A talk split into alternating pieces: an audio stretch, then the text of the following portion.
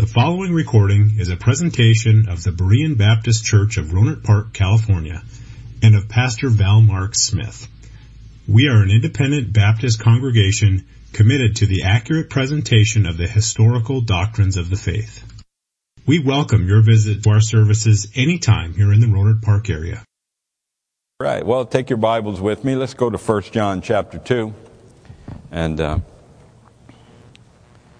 tonight I, I, don't have any anything new or exciting to speak about. I'm not going to amaze you with my great, deep theological wisdom.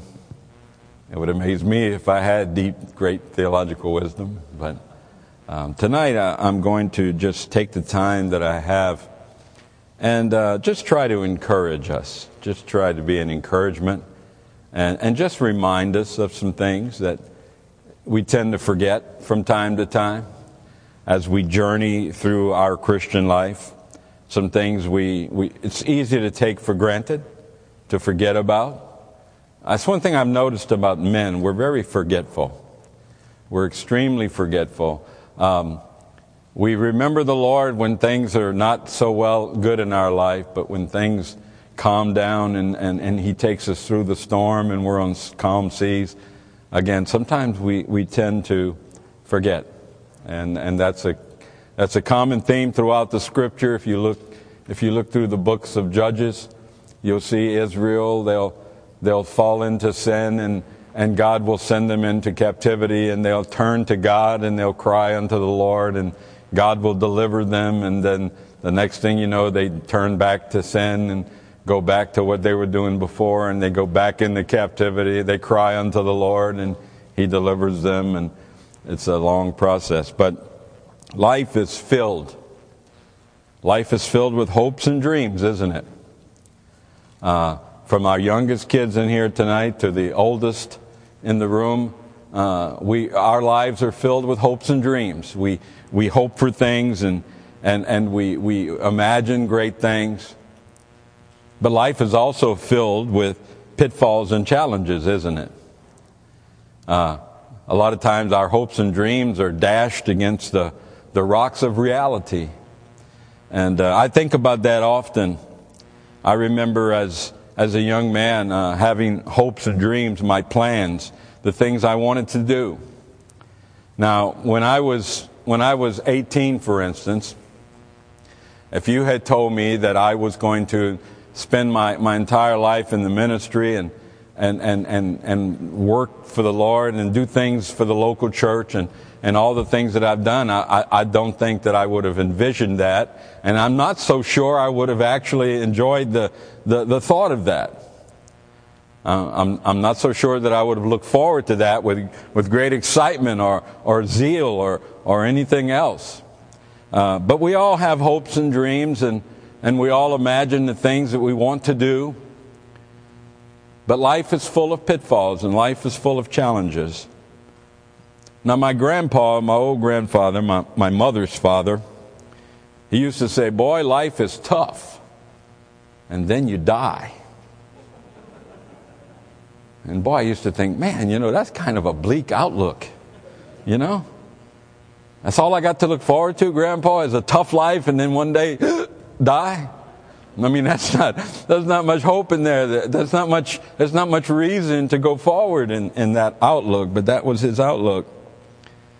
Um, but you know, in some ways, he, he was right. In some ways, he was right because life is temporal. This life is temporal. It's, it's not eternal. And uh, it will all come to an end. Jesus to- told us in Matthew chapter 24 and verse 35, heaven and earth shall pass away. He didn't say it might pass away. He didn't say it could pass away. He said heaven and earth shall pass away, but my words shall not. Uh, so we as believers, we're to live our life not for the here and now. We're not to live our life for hopes and dreams and aspirations, although there's nothing wrong with those. Now that I'm older, I, I don't hope and dream as much. Right now, my hope and dream is, is that my health care holds out so I can uh, continue to take care of myself. But we're not to live for, for, for the here and now. We're not to live for the temporal. We're to live for the eternal.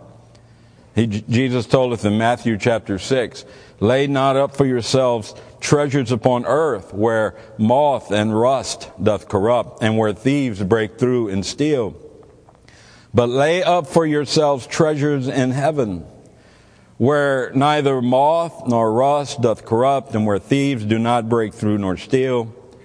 For where your treasure is, there will your heart be also. So I think it's very important that, that we as God's children understand that this life is temporal. It's not, it's not eternal. That uh, w- this, this life does not define us. This life does not determine our eternal estate. Um, we are here uh, in a temporary state. We are here, as Pastor said this morning, we are here to serve God. We are here to, to, to do the work of the ministry, to further the kingdom of Christ. Not, not, we're not here um, to, to, to hang on to things and amass things in this temporal life. Now, tonight I'd like to talk about our development as Christians, our, our growth and our, our stages of life, if you will. Um, and, and I find that we can closely parallel our Christian life to our physical life in this matter of, of growth. We go through stages of growth, uh, both spiritually and physically. We go through physical growth, of course, and we go through spiritual growth. Uh, and we will go through these stages, and this is what I, really want to focus on tonight for uh, just a few moments. It's always my intention, always my intention, to have a brief service, to have a brief message. So if I can stay on my notes tonight, we'll be brief. So you pray and hope I can stay on my notes, and, and we'll get along.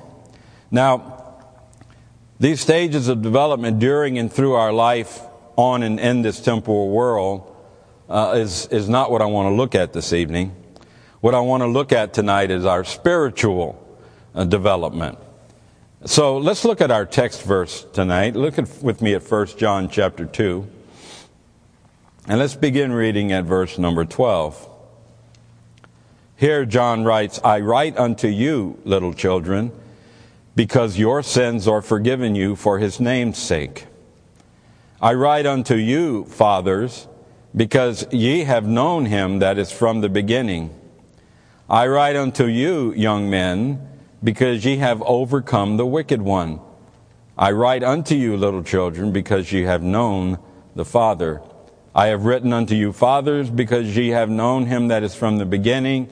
I have written unto you, young men, because ye are strong, and the word of God abideth in you, and ye have overcome the wicked one. Love not the world, neither the things that are in the world. If any man love the world, the love of the Father is not in him. For all that is in the world, the lust of the flesh, and the lust of the eyes, and the pride of life, is not of the Father, but is of the world. And the world passeth away, and the lust thereof, but he that doeth the will of God abideth forever. Let's pray before we go any further. Father, thank you for Thank you for your love for us. Thank you for your grace. We thank you that, Father, you are holy and that you are righteous in all things. And you are so good and so gracious to us. So, Lord, we ask tonight that you would remind us of these things that we're going to discuss, that you would strengthen us in our daily walk with you, that you would help us to focus our hearts and our minds on the real reason we are here. And help us to find happiness and contentment in this life, knowing that we are serving you and that we are drawing ever nearer to that day when we will be with you for all eternity. Bless those that have come tonight. I pray you'd, you'd use the words that I speak to edify and build us up. Thank you for these things now, we ask in Jesus' name. Amen. First thing tonight I'd like to do is talk to uh, address the stage of life known by little children. So number 1 is little children. In John 2:12 he says, "I write unto you little children, because your sins are forgiven you for his name's sake." Now, there are few things as precious in life as little children. Don't you agree? Just little children. I, I love to just I love to just sit at home and sit in my in my chair and look and watch my grandkids. I just love to just watch them as they are fascinated by everything they see, everything they touch. Everything is new in the life of a little child. Uh, they're, they're so precious. Their innocence, their simplicity. It doesn't take a lot to make a little child happy, does it? Just the least little things, the little simplest little things, and they just beam and they light up uh, their loving spirit and their loving nature. You know, the beautiful thing about little children is they just don't have any ulterior motives.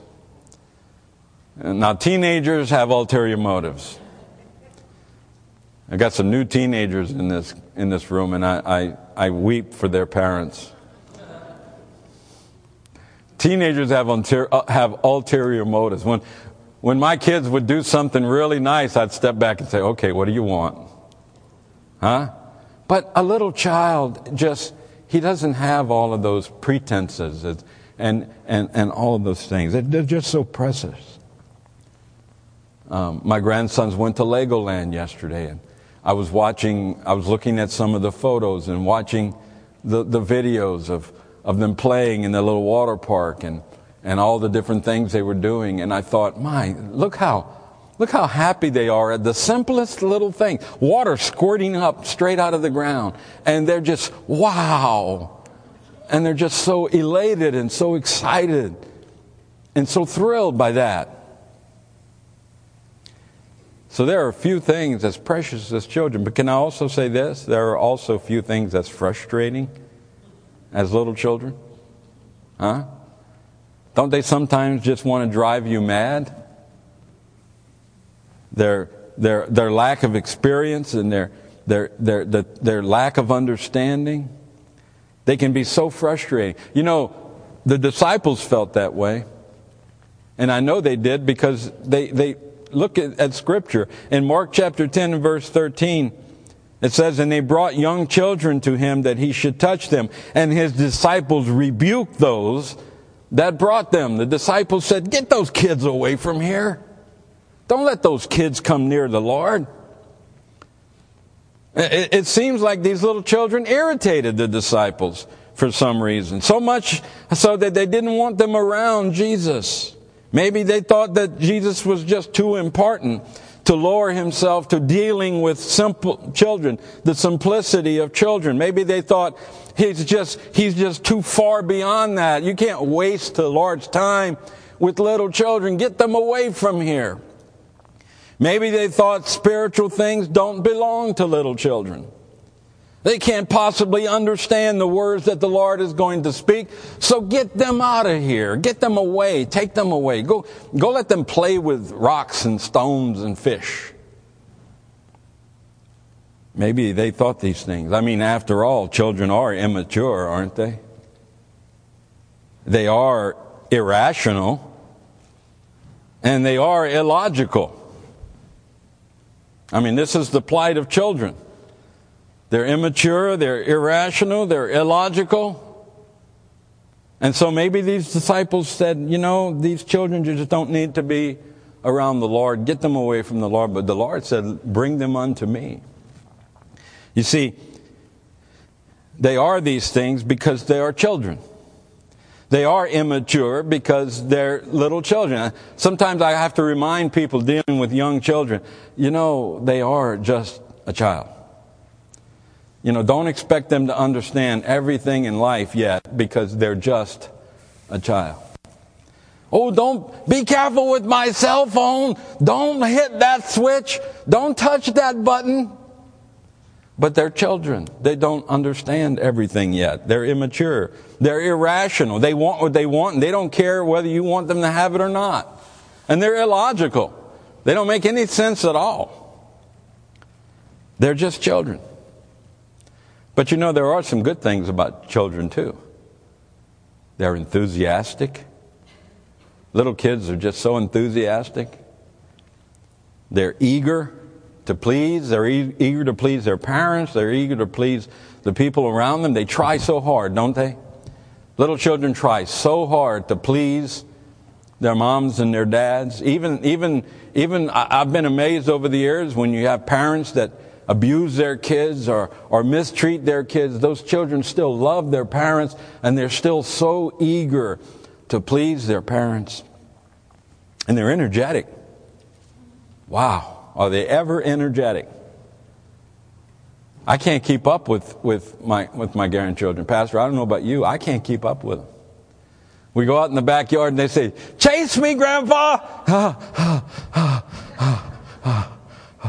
After five minutes, I'm in my, I'm in my, in my chair out on the deck and they just come up, come chase me, Papa, chase me, Papa. Papa can't chase you. They're energetic. By the way, many of us could stand to be more like little children in our Christian life. More of us could stand to be enthusiastic about the Lord. More of us could stand to be more energetic when it comes to serving Christ. And we could stand to be eager to please the Lord more. Not so concerned with ourselves, but concerned with doing those things that honor God. See, little children are irrational and they're going to do what they want to do and they don't care about, about anything else. And, and most of the time I see a lot of Christians today behaving that way. Behaving like irrational, immature, illogical little children. Oh, we think, we think we're in the, one of the other groups, but in many ways we behave just like the little children. And we can sure stand to have some of their good qualities. In fact, Jesus told his disciples that the kingdom of heaven was like unto little children. In Mark chapter 10 and verse 14, but when Jesus saw it, he was much displeased. In other words, when, when they told him to get the children away, he was much displeased and said unto them, Suffer the little children to come unto me, and forbid them not, for such is the kingdom of God. But we also must understand that we are not to remain as little children our entire Christian life.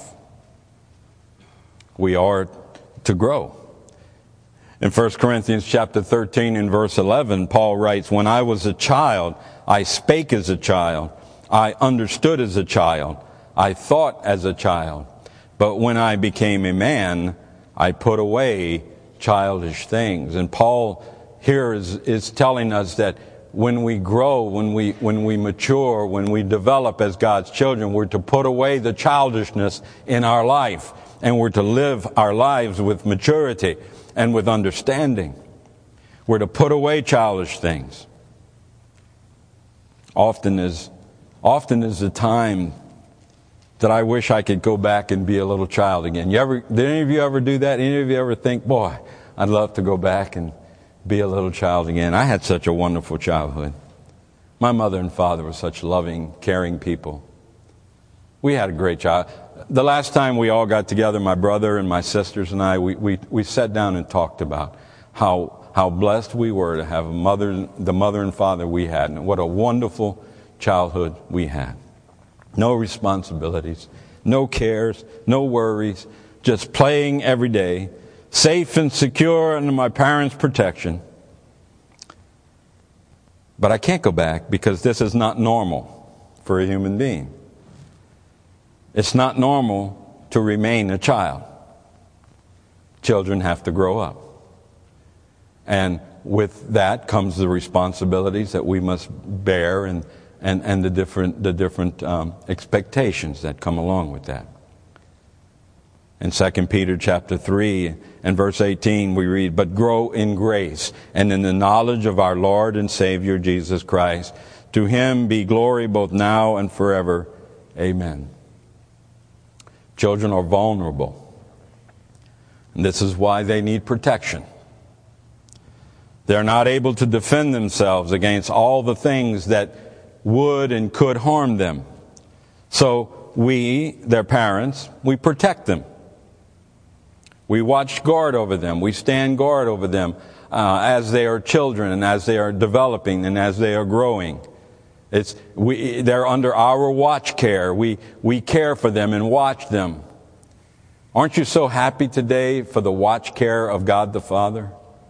As he, as he watches over you as, as, as his child and he protects you and, and makes sure that no harm comes to you. Uh, we protect them. We teach them. We teach our children. At least I hope we do.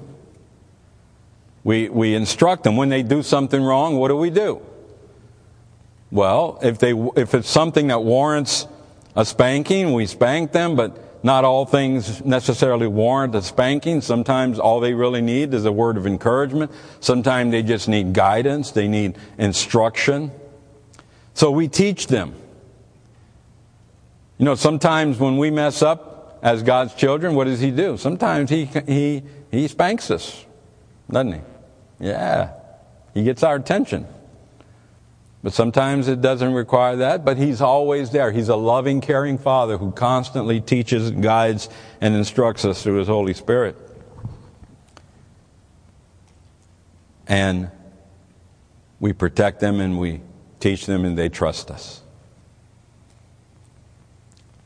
I, I hope my children trusted me when they were little. I think they did. I hope they still trust me because I remind them often, I don't care. My youngest is going to be 28. I tell them, you know, you, you guys are still my kids. You know that? You're still my children. You're always going to be my children. I don't care if, you, if, if I live to be 100 like Zelda and, and my kids, they're still going to be my kids. I'm still going to refer to them as my kids because they're always going to be my children and, and we love them and we care for them. And God does us too. So first today, tonight we have to we have to see our, our our aspect as children. Yeah, sometimes we are mature. Sometimes we're irrational. Sometimes we're illogical. Now, I pray that when it comes to spiritual things, we have that enthusiasm, we, we have that energy, and we have that eagerness to please the Father and serve Him as a child does his parents. But there are two things that we can do as children to help us grow out of the, this stage of our life and grow into the next stage. And, and, and let me share those real quickly. First of all, A, we need to study. We need to study.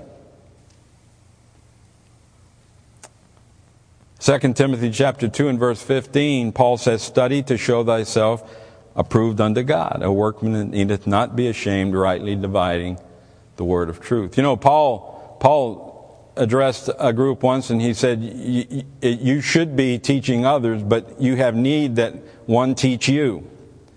And, and I think far too many of our Christians in, in the world today, and I'm not necessarily saying that's true of members here at Berean, because pastor has an, an active and aggressive teaching ministry here, and, and we are well taught people. But so many Christians today fail to study the Word of God. What about you tonight? Let me ask you, do you study the Word of God? I'm not talking about just show up at Sunday school or just show up at a Bible study and listen to what's said. Do you take time to meditate upon?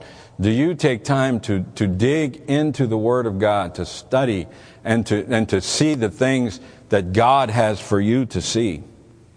Study. This is something important. We, we stress to our children concerning their school, we stress to them to do what? To study. We, we, we, they come home from school and we make them sit with textbooks and we make them study.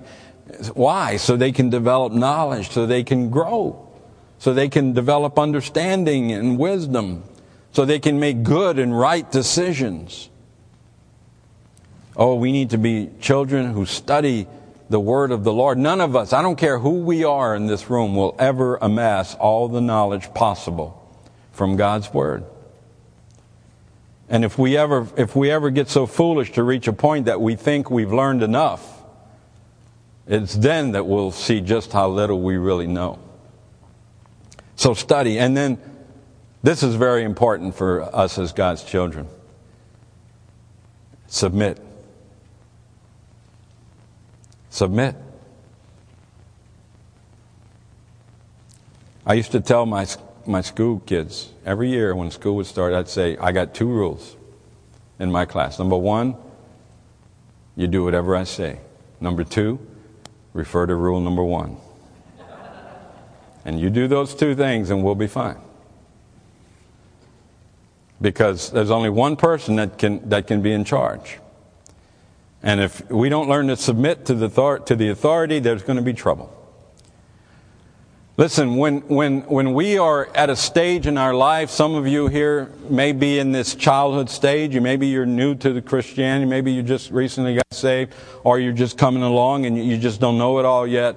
It's very important in this stage of your life that you learn to submit to the authority that God has put over you.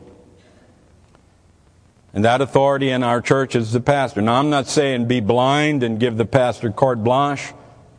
He wouldn't even want that. I know for a fact he would not want you to just blindly trust him. But when you are at a, st- a point in your Christian life when you're confused, when you're not sure how to proceed, submit yourself to the authority that God has placed above you. Been a lot of, there've been many times in the last 33 years. I just wasn't sure about something.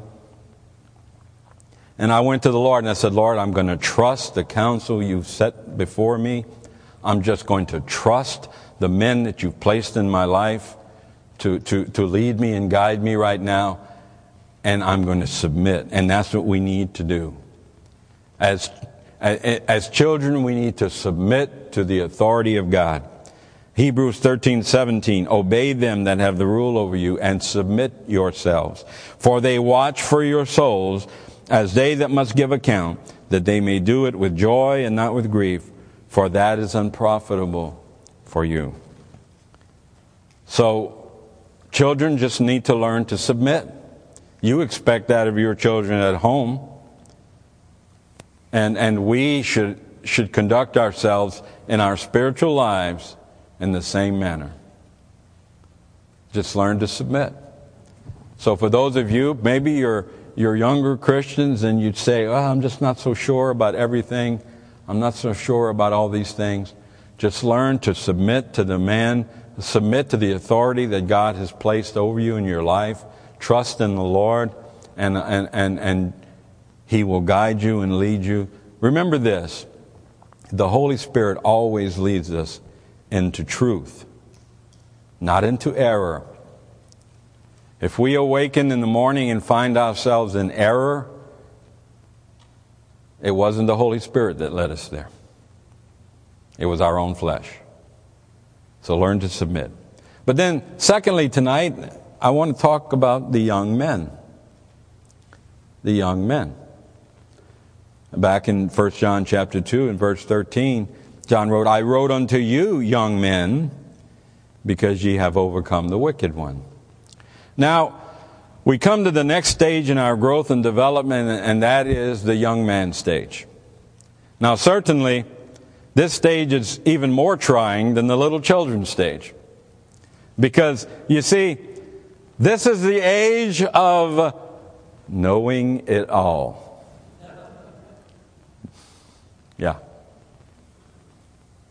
This is the age when you know it all. You know it all. It doesn't matter if somebody's been doing it 40 years. They don't, they don't know as much as you. You know it all. This is the young man stage. Uh, this is the stage where no one can tell you anything. You don't need anyone to help you. You don't want anyone to help you. In fact, you are insulted if someone even implies you need help. Now, those in this stage do have some definite advantages. Those in the young men stage have some really great advantages, and, and they are confidence, The, in the young man stage, you have lots of confidence, uh, courage. Huh? Yeah, the young man stage is when you got a lot of courage. You, you're not afraid to go out and do anything you have to do. You have strength. I remember when I had strength. It was fun when you had strength, right, Gary? Praise the Lord for Brother Gary. We're going to talk about him in a minute. He's at the big stage up there. When young man has strength, and you know, the church needs the young men. It really does because the church needs those those those people with, with great confidence and, and with courage to, and boldness to stand out and step out and, and strength and endurance. In my in my latter years of of uh, I think about Brother Jared all the time. In the last few years, I was chasing the teenagers around. Man, I just didn't have the endurance I used to have. And those those guys never run out of energy. Brother Jared. They never run out of energy. I, I'd go to these retreats and they were up till three o'clock in the morning, man. I was, and I had to keep an eye on them, you know. Uh, so I, I learned the system. I'd close this eye and keep this one on them for a while. And after a while, I'd open and close this one and keep the other one on them for a while. But the endurance, and, and, and, and we need this. We need that in the church we need to, in order to do all the things we have to do and accomplish all the tasks that we have to accomplish, we need, we need these young men in our church. And, and ladies, I'm referring to you when I say young men. I'm referring to men and women. Um, the young adults, the adults that have uh, lots of energy. Uh, we need that. But those strengths sometimes are confounded by the weaknesses that also accompany this stage of life. That's impatience, impetuousness, and inexperience. This reminds me a little of the messenger we see in 2 Samuel uh, chapter 18. This is a story where Absalom is slain. And there's a messenger. His name is Ahimaaz. And Ahimaaz wanted to run and tell the king, give him a message. And and Joab tells him, Well, you don't have a message to give. So stand by and wait. And Joab sends Cushi to David to, to bring David tidings of, of, of the battle. And we read in 2 Samuel chapter 18, beginning at verse 22, Then said Ahimaaz, the son of Zadok, yet again to Joab, But howsoever, let me, I pray thee, also run after Cushi and Joab said, Wherefore wilt thou run, my son, seeing thou hast no tidings ready? But howsoever, said he, let me run. And he said unto him, Run. Then Ahimaaz ran by the way of the plain and overran Cushi. Now, from this, I'm, I'm imagining Cushi is probably a, an older guy. He's probably one more experienced, and, and he's going to go and deliver this sensitive news to, to King David because David doesn't really want to hear his son is dead. So Cushi, he's out there running and he's running to bring David the message. And here comes Ahimaaz. he's, the, he's the energizer bunny, just right on by. And he runs past Cushi and he gets to David. And he says, Hail, King, I bring you tidings of the battle. And David says, Is, is, the, is, the, is the boy alive? He, he says, Is Absalom alive? Oh, I don't know. David says, Well, stand over there and just, just wait. This is how we some, sometimes are, right? We're impatient. We're impetuous. We're, our inexperience leads us to often make some, some unwise decisions in our lives. Now, this Ahimaaz had a lot of enthusiasm. He was full of energy and he was eager to, to bring the, the king a message, but he was impetuous. He had no message. Confidence, strength, courage, these will fail you. They will fail you without consistency, experience, and patience. Oh, so, so often I, I've counseled so many and mentored so many young Christians over the years. We've had a lot of young men that have come and gone in this church, and, and I've worked with them, and I've tried to I've tried to mentor them, and I've tried to to, to help them develop as in their Christian life. And, and, and they were just, They had lots of confidence, lots of strength, and lots of courage, but they lacked consistency, they lacked experience, and they lacked patience, and they got impatient, and, and they, they made poor decisions and fell by the wayside. I've seen many young men fall by the wayside due to their rash and often needless mistakes. Now, there are three things I, I want to stress during this stage of our Christian life. We've got a lot of young, young men stagers here in this church. And there's three, three very important things you need to remember. First is this sanctification. I want to stress the word sanctification. 1 Peter 3:15, but sanctify the Lord God in your hearts and be ready always to give an answer to every man that asketh you a reason of the hope that is in you with meekness and fear. There is nothing better we can do with our life than to live it for God's use and God's glory. Sanctification. I've, I've, I've, seen so many who just, they want to do, but they don't want to give it all to God. They want to hang on to a little bit of that life. They, they, want to, they don't want to give God everything. Folks, we owe God everything. Do you understand that? You owe Him everything. Paul said, But by the grace of God, I am what I am. The very food we eat, the very air we breathe, our existence belongs to God. We owe Him everything. And I'm not just talking to uh, the moms and dads in this room, I'm talking to the, to the kids. You owe God everything. You should be you young kids need to sanctify your lives. You need to, you need to go to God in prayer and say, Father, as, as, as Paul did on the road to Damascus, what wilt thou have me to do? What do you want me to do, Lord? Where do you want me to go? We need to have a sanctified life. My life belongs to God. If he wants to take it, praise his holy name. He, I'll give him what strength I have. I'll give him what I have and let him use it for his glory, not for mine. We need to learn to sanctify our, our, our lives. But then, secondly, the, word separation. 2 Corinthians 6:17 Wherefore come out from among them and be ye separate saith the Lord and touch not the unclean clean unclean thing and I will receive you. Remember Remember this friendship with the world is enmity with God. To be a friend of this world, to give yourself to the pursuits of this world, to embrace the lusts of this world, is to be in the camp of the enemy of God. The Bible said Moses chose to suffer affliction with the people of God rather than enjoy the pleasures of sin for a season. we read over that verse like it's no big deal. Do you, do you realize what Moses gave up? He was going to be Pharaoh.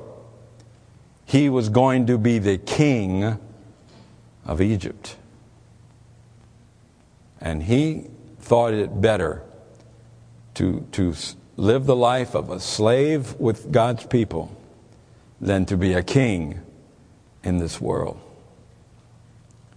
Far too many believers today, though, far too many young men are like Samson, always turning to the world for their pleasure and failing to honor the Lord with their hearts and minds.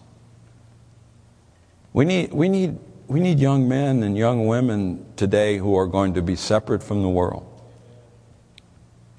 who are going to separate their, their hearts and minds, who are going to remove the, the, the, the, the filth that they, that they involve themselves in and, and, and come out from among the world and separate unto the Lord and present to Him their lives holy, blameless before the Lord.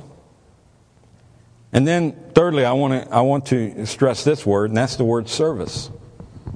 Service. Now, the devil came to Jesus and tempted him in Luke chapter 4, and we, we know that story. We all know that. And one of, the, one of the ways he tempted Jesus was to have Jesus bow down and serve Satan. And Satan said, I'll give unto you all the kingdoms of the earth if you do. Like they were his to give to begin with. And we read in Luke chapter 4 and verse, beginning of verse 5, And the devil taking him up into a high mountain, showed unto him all the kingdoms of the world in a moment of time. And the devil said unto him, All this power I, will I give thee, and the glory of them, for that is delivered unto me, and to whomsoever I will I give it. If thou therefore wilt worship me, all shall be thine. And Jesus answered and said unto him, Get thee behind me, Satan, for it is written, Thou shalt worship the Lord thy God and him only shalt thou serve. Now, first of all, the devil was a liar because it wasn't the power wasn't his. All power belongs to Jesus. Secondly, the kingdoms of the world wasn't his to give because all things consist by him, all things were made by him, and all things belong to him. And that is Jesus. But we all have to we all need to serve the Lord. We all have to work to provide for our family's needs. I understand that. But we are not defined by what we do from 8 to 5 on Monday through Friday. We are defined as children of God, and we are to serve Him. Now, yes, we have to work, but even, even in the work that we do to provide for our families, our service, should be unto God. No matter what you do to earn your income, first and foremost, be a servant of the Lord. Turn with me to Colossians chapter 3. Let's, let's go to Colossians chapter 3 real quickly. I just want to read a few verses. Colossians chapter 3. And be, we'll begin at verse 19. Well, actually, let's begin at verse 18 because I don't want to leave the wives out. Wives, submit yourselves unto your own husbands as it is fit in the Lord. Husbands, love your wives and be not bitter against them.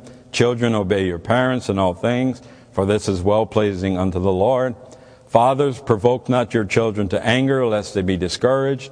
Servants, obey in all things your masters according to the flesh, not with eye service as men pleasers, but in singleness of heart, fearing God. And whatsoever ye do, do it heartily as to the Lord, and not unto men, knowing that of the Lord ye shall receive the reward of the inheritance, for ye serve the Lord Christ. So do you see there, even on our jobs, we are, even, even on our secular jobs, we are to serve as unto the Lord.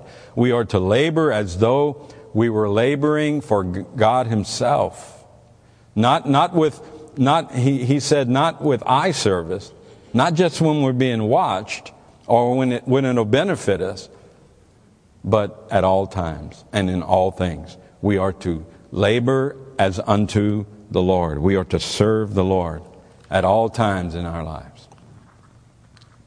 So we, we see the children, and the children, of course, um, grow into the young men, but then Thirdly, tonight I want to quickly look at fathers. Fathers. Now, this is where everybody wants to be.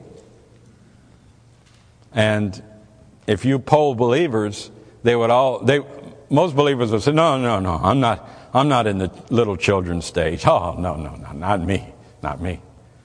And, and, and I've, I've grown beyond the young men stage. I'm in the, I'm in the father stage. Yeah, I'm in the father stage. And that's where most Christians would place themselves. But are we? Are we? Well, let's see. 1 John chapter 2 and verse 13. I write unto you fathers because ye have known him that is from the beginning. I write unto you young men because ye have overcome him that is the wicked one.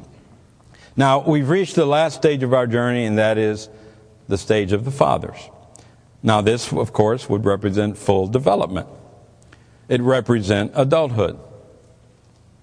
Now, when we reach this stage in our Christian life, what, what attributes do we find? Well, this, this is what we find. We find maturity. We find consistency, experience, patience, commitment, and I'm sure probably you could even think of some others to add to the list.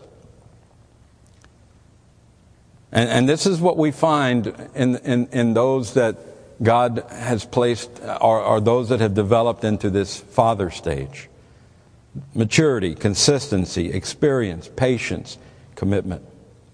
Now, at first glance, one might think that this stage of, of the fathers ushers in retirement. Hey, I've reached the father stage. Uh, it's time for me to sit back and take it easy now. And many who profess to be fathers equate this to imply that they have done their share of the work. I've had people tell me that I've done my share. Let somebody else do it now. Wow. Can I, can I just say, wow? You really think you've done your share? Uh, as far as I'm concerned, my share will never end. I can never do enough. I can never do too much. So if you make a statement like that, take yourself out of the father stage right away because you have no idea what this is all about. And I'm not trying to get anybody mad, but hey, I'm not up here to, I'm not running for office, and you can't fire me. So. They think now they can sit back and watch the younger men do the work. But in this, I must disagree. I'd like for you to turn with me to Titus now. That's not too many books over. Thessalonians, Timothy, and then Titus. Let's go to, let's go to Titus. And look at verse number 2. I'm, I'm sorry, chapter number 2. And let's look at verse 1. Here we read, But speak thou the things which become sound doctrine that the aged men be sober, grave, temperate, sound in faith, in charity, in patience. The aged woman likewise, that they be in behavior as becometh holiness, not false accusers, not given to much wine, teachers of good things, that they may teach the young women to be sober, to love their husbands, to love their children, to be discreet, chaste, keepers at home, good, obedient to their own husbands, that the word of God be not blasphemed. Young men likewise exhort to be sober minded. In all things, showing thyself a pattern of good works and doctrine, showing uncorruptness, gravity, sincerity, sound speech that cannot be condemned, that he that is of the contrary part may be ashamed, having no evil thing to say of you. Exhort servants to be obedient unto their own masters, and to please them well in all things, not answering again, not purloining, but showing all good fidelity that they may adorn the doctrine of God our Savior in all things. Now, here we see an encapsulation of the responsibilities of the fathers, of the aged men and of the aged women, of the fathers. Their responsibility is, is, is, uh, is, is great and, and, and is important. Now, I've been in the ministry for 33 years tonight. And, and I'm not going to lie to you. I, I've had times when I, when I was tired. I've had times when I've, I've, i was very tired. But I've never grown tired of the Lord. And, and I've had times when I was weary. And as you can imagine, in 33 years of ministry, the many disappointments that I've experienced from, from those around me and, and other things. I, I've been weary. There are times when I've been just so weary. But I've never been weary of serving the Lord. And I'm not as healthy as I once was. But God gives me the strength. And God gives me the grace to keep going. Paul, Paul went to God with his affliction, and God said, My grace is sufficient for thee. Now is not the time to retire. To coin a phrase I've heard used many times, uh, it's not time to retire, it's time to refire. If you fancy yourself in this group tonight, there are little children that need you to step up and protect them. If you believe you're in this group tonight, then there are young men that need you to keep them reined in. All these strengths I named a moment ago maturity, consistency, experience, patience, commitment. These strengths that you have gained through years of trials and tribulations in your Christian life, God did not bring you to this point so you can retire. He brought you here so you can lead and inspire others. Oh, yes, there, there are two very important contributions from those tonight that would, would be in this group. Let me share them with you and I'll be done. First, letter A, exemplify. Exemplify. Philippians 3:17 Brethren be followers together of me and mark them which walk so as ye have us for an example. It is your job to be an example to those that God has given you to lead. Be an example. 1 Timothy chapter 4 and verse 12 tells us to be an example. He told Timothy, be an example in word, in conversation, in charity, in spirit, in faith, in purity. Let me remind you all of something tonight. No matter who you are, somebody is watching you. And I'm not talking about the Lord. The Lord is always watching us. But I'm talking about some person is watching you. Maybe it's a family member. Maybe, maybe it's one of your family members who don't know the Lord and, and they're watching you.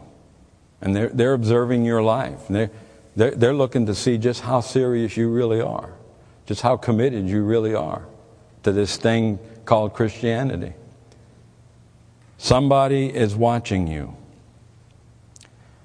Somebody is depending on you, even if they don't know it. Do you know, listen to me, do you know that everybody in Rohnert Park is depending on this church? Did you know that? They don't even know it. This church and churches like this around this country are, are the lighthouses, they're the beacons that send forth the good news of the gospel of Christ. Often it is the preaching of, of pulpits like this that sound out the, the, the righteousness and sound out the, the Word of God that reins in the evil that could be. Rohnert Park's depending on Berean Baptist Church tonight. They don't know it. They have no idea. But I know it. And the Lord knows it too. And that's why it's here. Somebody is depending on you, even if they don't realize it. And it is up to you and I to, to live a life of example in front of all of those around us our children, uh, our, our, our younger saints who've just recently been saved. We need to be an example, and an example in a good way. But then, secondly and lastly, the word edify edify. I don't have time to turn to it. I'm going to, uh, you can read it later from Ephesians chapter 4. Paul talks about the different offices within the church and, and these things, and he talks about uh, that these, these things were given for the edification of the saints. There's a poem I, I love. It's called The Bridge Builder. Any of you ever, ever hear this poem? Listen, listen to the words of this poem.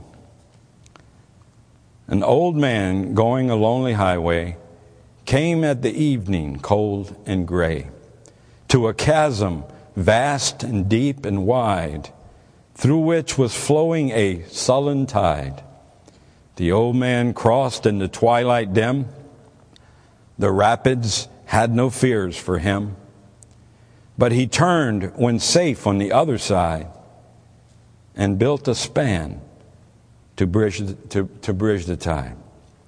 Old man, cried a fellow pilgrim near, you're wasting your time in building here. Your journey will end with the closing day. You will never again pass this way. You have crossed the chasm deep and wide. Why build you this bridge at eventide? The builder lifted his old gray head. Good friend, in the path I have come, he said, There follows after me today a youth whose feet must pass this way. This stream, which has been as naught to me, to that fair youth may a pitfall be. He too must cross in the twilight dim. Good friend, I build this bridge for him. And that's our job. We're not here to live lives of ease and pleasure and self gratification and self satisfaction. There are far too few tonight that truly care about what happens to others. They're too preoccupied with their own problems. They're too consumed with their own needs. They're too selfish and too self centered to think about someone else. But this is not the will of the Father for us. In Matthew 6, verses we're very familiar with, Matthew chapter 6, verses 31 through 34, therefore take no thought, saying, What shall we eat, or what shall we drink, or wherewithal shall we be clothed? For after all these things do the Gentiles seek. For your heavenly Father knoweth that ye have need of all these things. But seek ye first the kingdom of God and his righteousness, and all these things shall be added unto you. Take therefore no thought for the morrow, for the morrow shall take thought for the things of itself. Sufficient unto the day is the evil thereof. We're all going through different stages in life, and as I said, we, we all want to believe that we're we're, we're up in the father stage, the mature stage, and, and, and, and all of these things. And, but are we? I feared that in many ways, a lot of, a lot of Christians are still in the little children stage. They just, they just haven't, they just haven't grown. They, just, they just haven't learned to, to, to give to the Lord. They just haven't learned to serve Him. And they're eager. They're eager and they're enthusiastic, but they just lack the wisdom. And a lot of, a lot of our Christians, I believe, plateau on the young men stage. And when the cares of this life overtakes them, and, and, and they have the energy and, and they have the strength and, and they have the confidence and the courage to, to take on the tasks and serve the Lord, but they're just not willing to make that sacrifice. They're not willing to commit. They'll just stand by and let somebody else do it. And if no one else does it, well, okay, so it just doesn't get done. We need more bridge builders in our Christian churches today. We need more men who, who say, you know, this wasn't any problem for me, but there are, there are younger, there are others coming along who, who need my help. And they're willing to serve and they're willing to use the wisdom and the experience that they've gained, the maturity that they have, and, and they, they stand in the local church and they serve and they lead by example. They're tired and they're weary and, and, and they're worn, but they don't stop. That's where we need to be. Berean Baptist Church needs more fathers more men who will come forward and say, you know what? I'm going to do what needs to be done.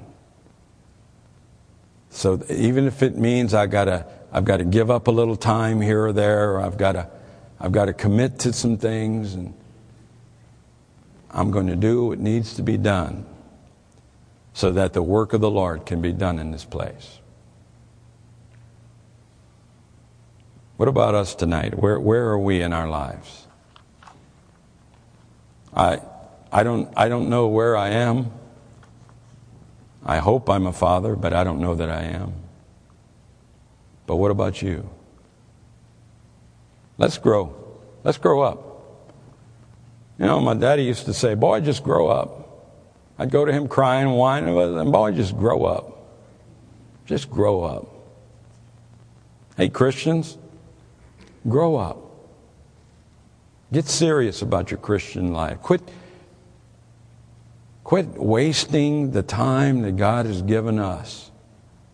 Let's grow up. And let's do something meaningful with our life for the Lord Jesus Christ. Let's pray. Father, help us to, to grow, help us to mature. Help us, Father, to, to become fathers in the local church, to become those that, that you can depend on, those that you can use, those that will, will care about and, and care for those around them. Thank you for our church. I thank you for our pastor and his, his love for you and his, his, his willingness to serve in this place. Help each of us to follow his example and to, to serve fervently unto the Lord. We ask this in Jesus' name. Amen. Thank you for listening to this presentation of the Berean Baptist Church of Rohnert Park, California. If you would like further information about our church, please feel free to call us at area code 707-584-7275 or write to us at Berean Baptist Church, 6298 Country Club Drive, Rohnert Park, California, 94928. Additionally, you may visit us on the World Wide Web at www.bbaptist.org.